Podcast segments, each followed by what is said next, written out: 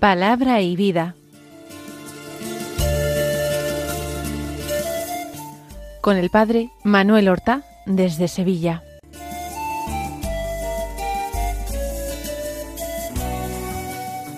En el nombre del Padre y del Hijo y del Espíritu Santo. Amén.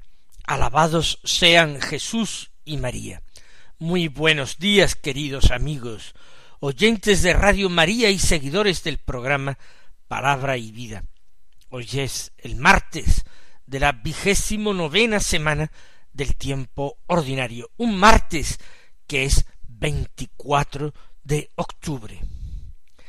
El día 24 de octubre la Iglesia celebra la memoria de San Antonio María Claret, del santo obispo Antonio María Claret o del Padre Claret, como también se le llamaba antes de su consagración episcopal. Es un santo catalán nacido a comienzos del siglo XIX, mil ochocientos siete. Después de ordenarse sacerdote, se entregó a la predicación del Evangelio al pueblo, como misionero, misionero popular de pueblo en pueblo, de ciudad en ciudad. Y para extender precisamente su ministerio, fundó una congregación de sacerdotes, los misioneros hijos del Inmaculado Corazón de María, llamados hoy los padres misioneros o los padres del Inmaculado Corazón de María o también los padres claretianos. Fue nombrado arzobispo de Santiago de Cuba y allí ejerció durante algunos años su ministerio como un buen pastor. Tuvo que sufrir mucho por el ambiente revolucionario de la isla, incluso de sufrir un atentado que estuvo a punto de costarle la vida.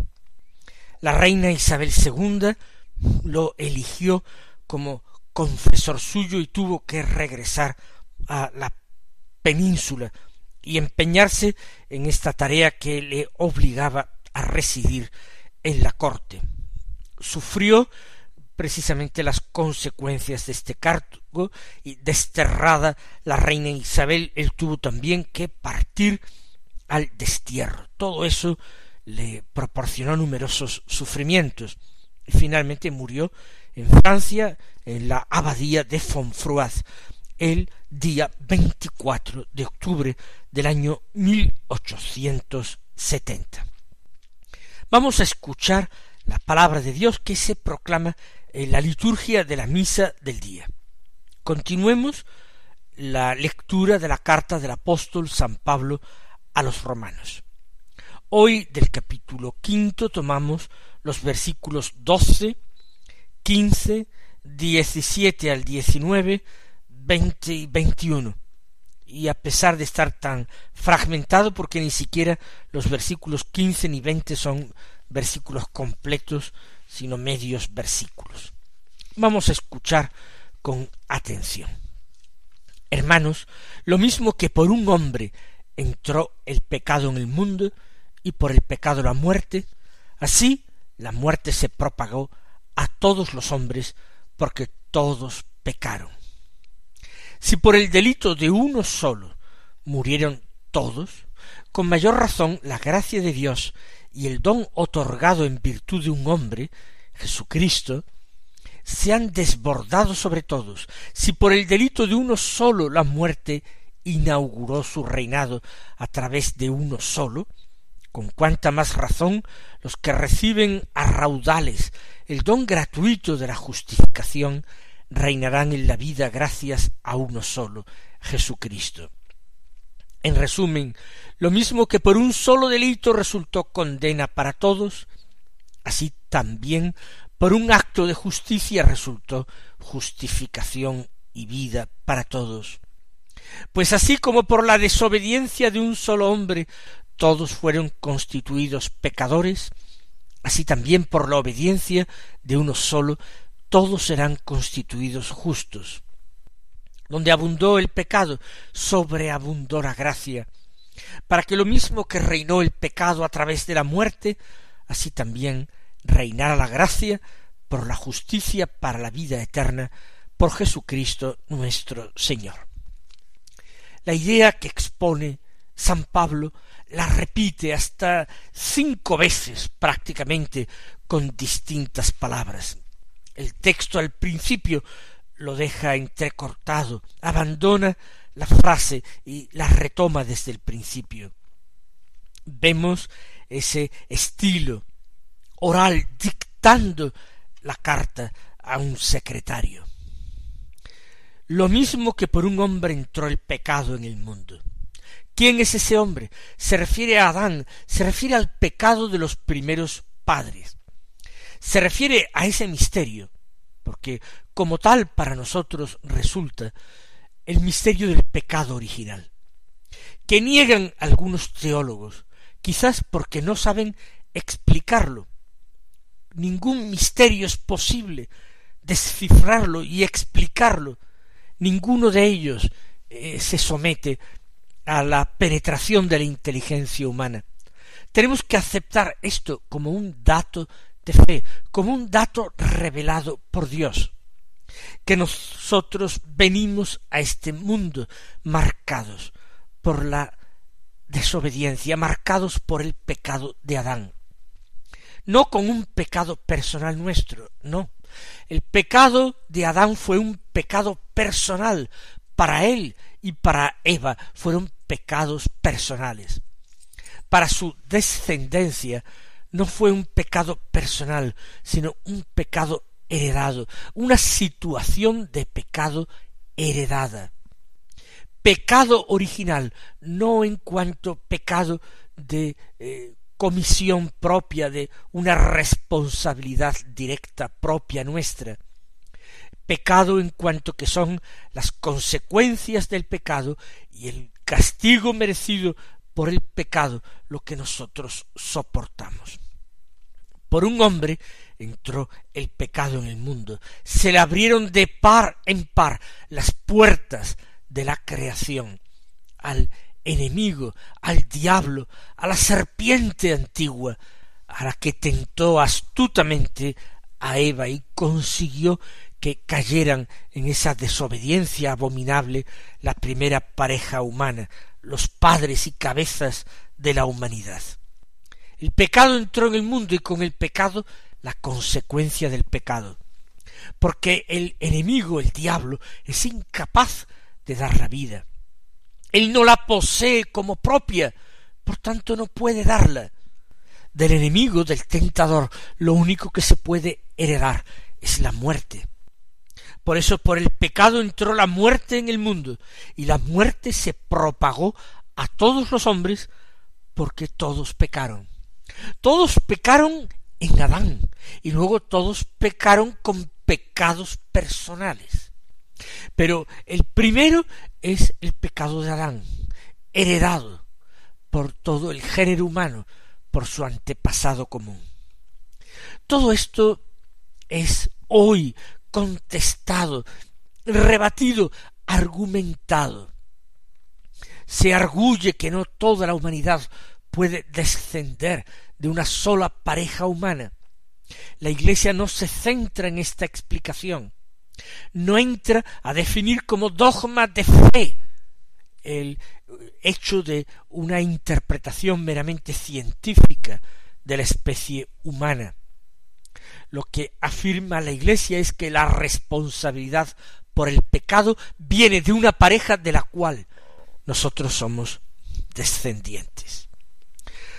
Si por el delito de uno sólo murieron todos, así arguye San Pablo, con mayor razón, la gracia de Dios y el don otorgado en virtud de un solo hombre, Jesucristo, se han desbordado sobre todos ese hombre que es el antitipo de Adán. Adán era figura, es Cristo otra figura, pero una figura contraria, el tipo y el antitipo. Por el delito de uno, la muerte pasa a todos. Pero con mayor razón que eso. La gracia de Dios, que es el favor de Dios, que es la misma vida de Dios, en cuanto Dios puede donarla, entregarla como don. La gracia otorgada por Dios, el don otorgado en virtud de un hombre Jesucristo, el nuevo Adán, se han desbordado sobre todos. Porque aquel que por su obediencia, que por su entrega, ha conseguido para nosotros la gracia y el don de Dios, ese es infinitamente más santo, más amado, más importante que Adán. Es el mismo Hijo de Dios que ha querido hacerse Hijo del hombre. Ese es nuestro bien amado y bendito Señor Jesucristo, el Santo de Dios. Por Él hemos alcanzado la vida, sin merecerla nosotros. Él la mereció para nosotros con su sacrificio redentor. ¿Cómo nos tiene que emocionar el amor inmenso de Dios, que decidió la muerte del justo, la muerte del inocente, la muerte del santo, la muerte del que es cordero, víctima de nuestros pecados, para rescatar a los que estábamos bajo el reino del error, del pecado, de la muerte, a los que éramos reos de condenación. Por el delito de uno solo, sigue insistiendo una y otra vez, y aún va a hacerlo más veces en el, en el texto. Si por el delito de uno, de uno solo, la muerte, inauguró su reinado, a través de uno solo, el reinado, el reinado del príncipe de este mundo, consiguió quedarse con ese jardín de la creación y convertirlo en valle de lágrimas, consiguió convertirlo en sendas de oscuridad, en reino de muerte, por el delito de uno solo. La muerte inaugura su reinado. Con cuánta más razón los que reciben a raudales el don gratuito de la justificación, de la salvación, del perdón de Dios, esos reinarán en la vida gracias a uno solo Jesucristo. No sólo hemos sido rescatados del reino del terror, del pecado, de la muerte, no sólo hemos sido rescatados, sino que se nos promete reinar con Jesucristo, porque a Él, al Hijo del hombre, al Hijo de Dios, se le ha concedido el poder y el reino sobre todo lo que existe.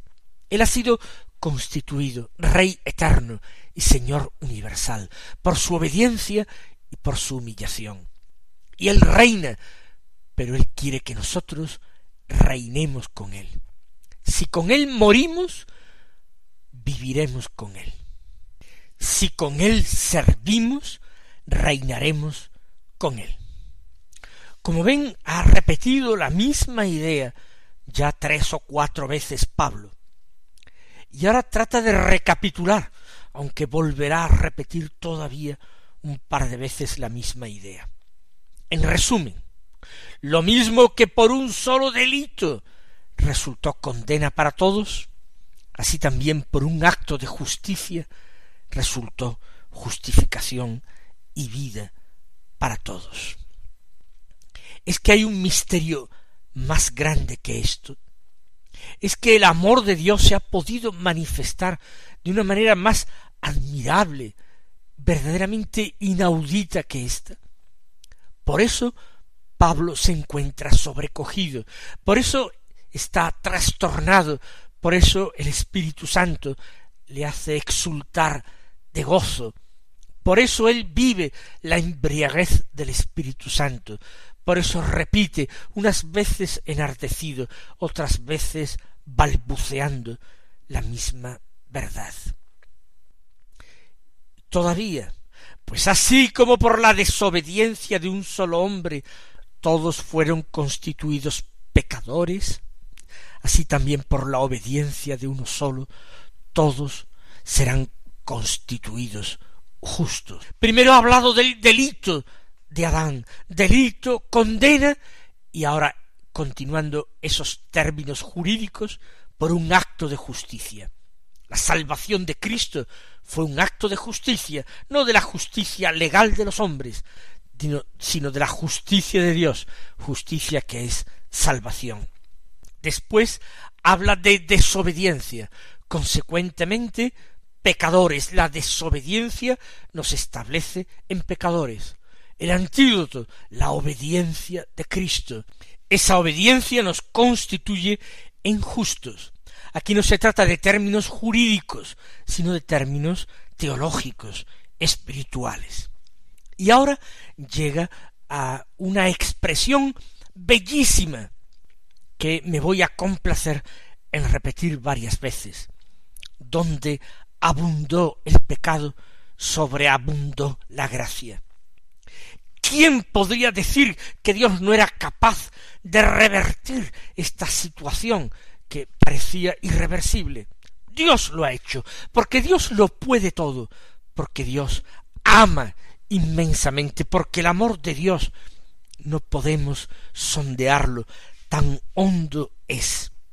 Donde abundó el pecado, el de Adán y el de toda su descendencia, todo el pecado del mundo, todo el crimen, todo el delito, toda la impiedad del mundo, todo eso es vencido por el sacrificio de Cristo. Abundó el pecado, pues abundó más todavía la gracia, el favor de Dios, el amor de Dios, que es infinitamente mayor que todos los pecados del mundo. Y el acto de Cristo expresó el amor purísimo, insondable de Dios por la humanidad, el amor salvador de Dios. Donde abundó el pecado, repitámoslo, que se nos llene la boca, pero sobre todo que se nos llene el corazón, que se nos inunde el espíritu, donde abundó el pecado, sobreabundó la gracia. Lo podemos aplicar esto también a nuestra vida personal de pobres pecadores. No desesperemos jamás donde abundó el pecado en nuestra vida y quizás algunos pues se sientan particularmente pecadores o bien por la gravedad de sus faltas y pecados, o bien por la ingratitud que han supuesto a tanto Dios, a tanto don que recibieron de Dios, donde sobreabundó el pecado en nuestra vida, ha sobreabundado la gracia de Dios, porque Dios nos ha buscado incansablemente para salvarnos. Dios no ha dejado de ofrecernos su amistad. Dios no ha dejado de ofrecernos la sangre de Cristo. Dios no ha dejado de tendernos la mano para que supiéramos agarrarla para salir de este mar de pecado en que estábamos verdaderamente sumergidos. Repitámoslo todavía una vez más donde abundó el pecado, sobreabundó la gracia. Y continúa la frase, para que lo mismo que reinó el pecado a través de la muerte, así se enseñoreó el pecado a través de la muerte, así también reinara la gracia por la justicia, por la salvación, para la vida eterna por Jesucristo nuestro Señor.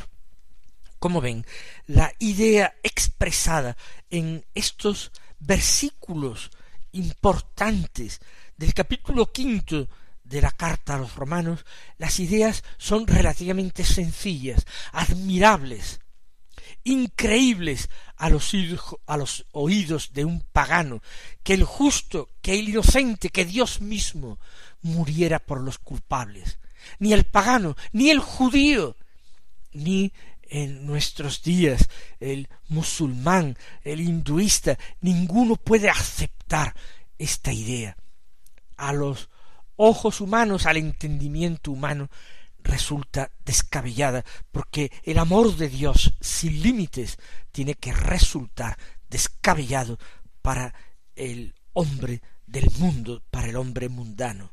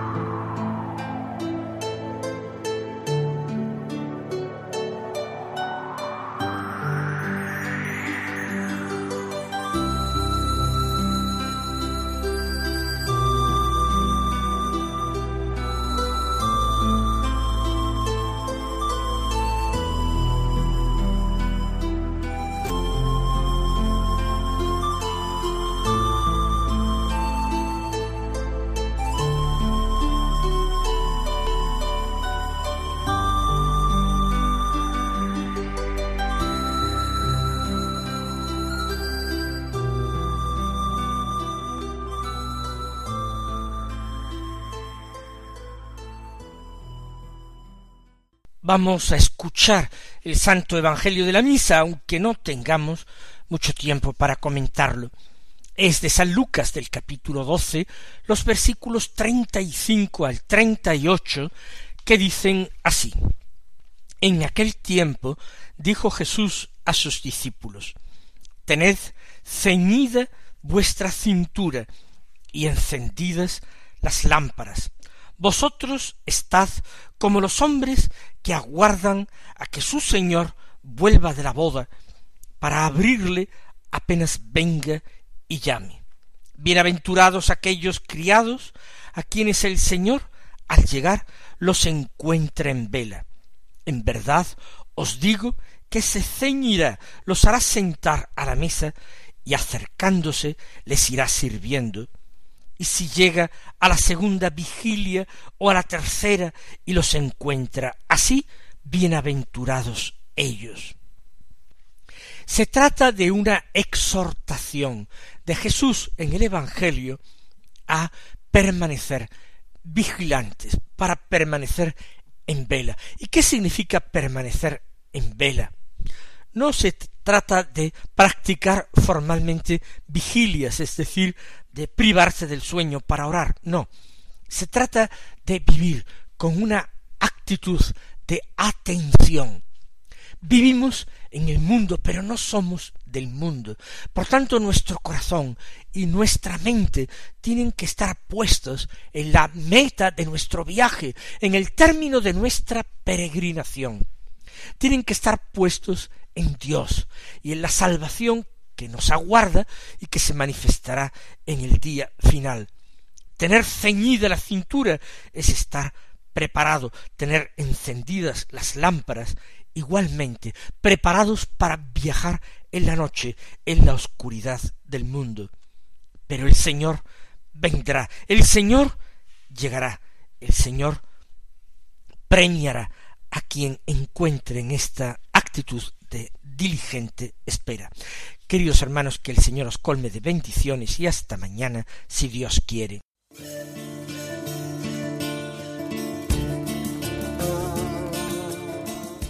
Han escuchado en Radio María Palabra y Vida, un programa que dirige el Padre Manuel Horta.